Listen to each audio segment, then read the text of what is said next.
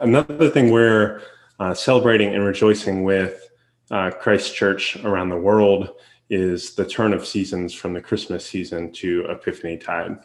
Uh, and so Epiphany was uh, the Feast of Epiphany was on Wednesday, and we'll talk more about that during the sermon today. Uh, but Epiphany is also a season of revelation.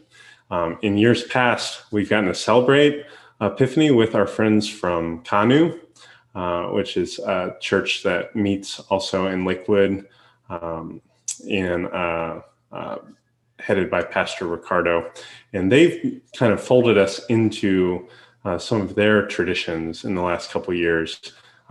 most notably, the feast of the uh, three kings, the um, Los Tres Reyes Magos. Um, uh, as in Matthew's gospel and the wise men. And, and it's always so much fun, so much fun singing, so much fun with potluck. And it's such a shame this year that we're not able to be with them physically. Uh, to give you an idea how much fun, and also this this uh, this photo is like one of those like um, notes that you wrote to yourself at the beginning of 20, saying how great the year was going to be. Uh, this was this time last year me celebrating with the three kings.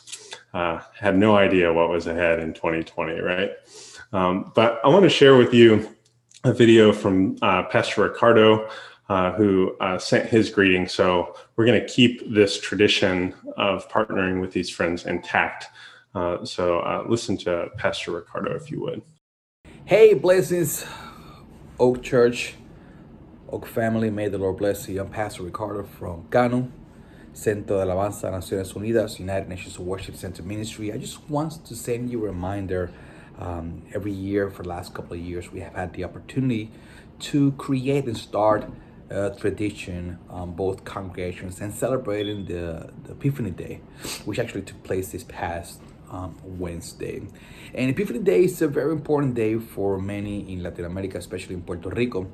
For the simple fact is that we celebrate what three wise men did in recognizing Christ when he was born.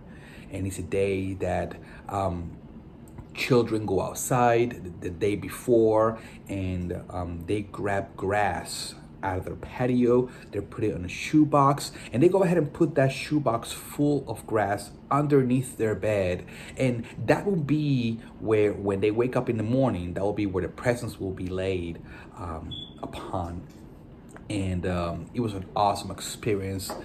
It was so cool. There was Christmas tree, but still it was underneath the bed that actually all the, the presents would come up. And uh, it's a day that we have uh, continued to celebrate here um, in the United States. It's a day that we um, have people dress up as, as wise men and they bring the three gifts, gifts to um, to the event and we will have um, gifts to the children showing up at, at, the church that day and due to COVID-19 we are unfortunate not to have that event this year. But yet I want to share this with you and um, it's, it's all based on the book of Matthew chapter 2 um, from verse 1 it says now Jesus was born in Bethlehem of Judea in the days of Herod the king. Behold wise men from the east came to Jerusalem, saying, Where is he who has been born king of the Jews? For we saw his star when it rose, and have to come to worship.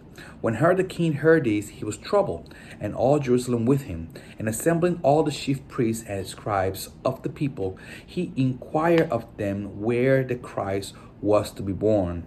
They told him, In Bethlehem of Judea. For so it is written by the prophet, And you, O Bethlehem, in the land of Judea, are by no means least among the rulers of Judea. Uh, for from you shall come a ruler who will shepherd my people Israel. Then Herod uh, summoned the wise men secretly and ascertained from them that what time the star had appeared.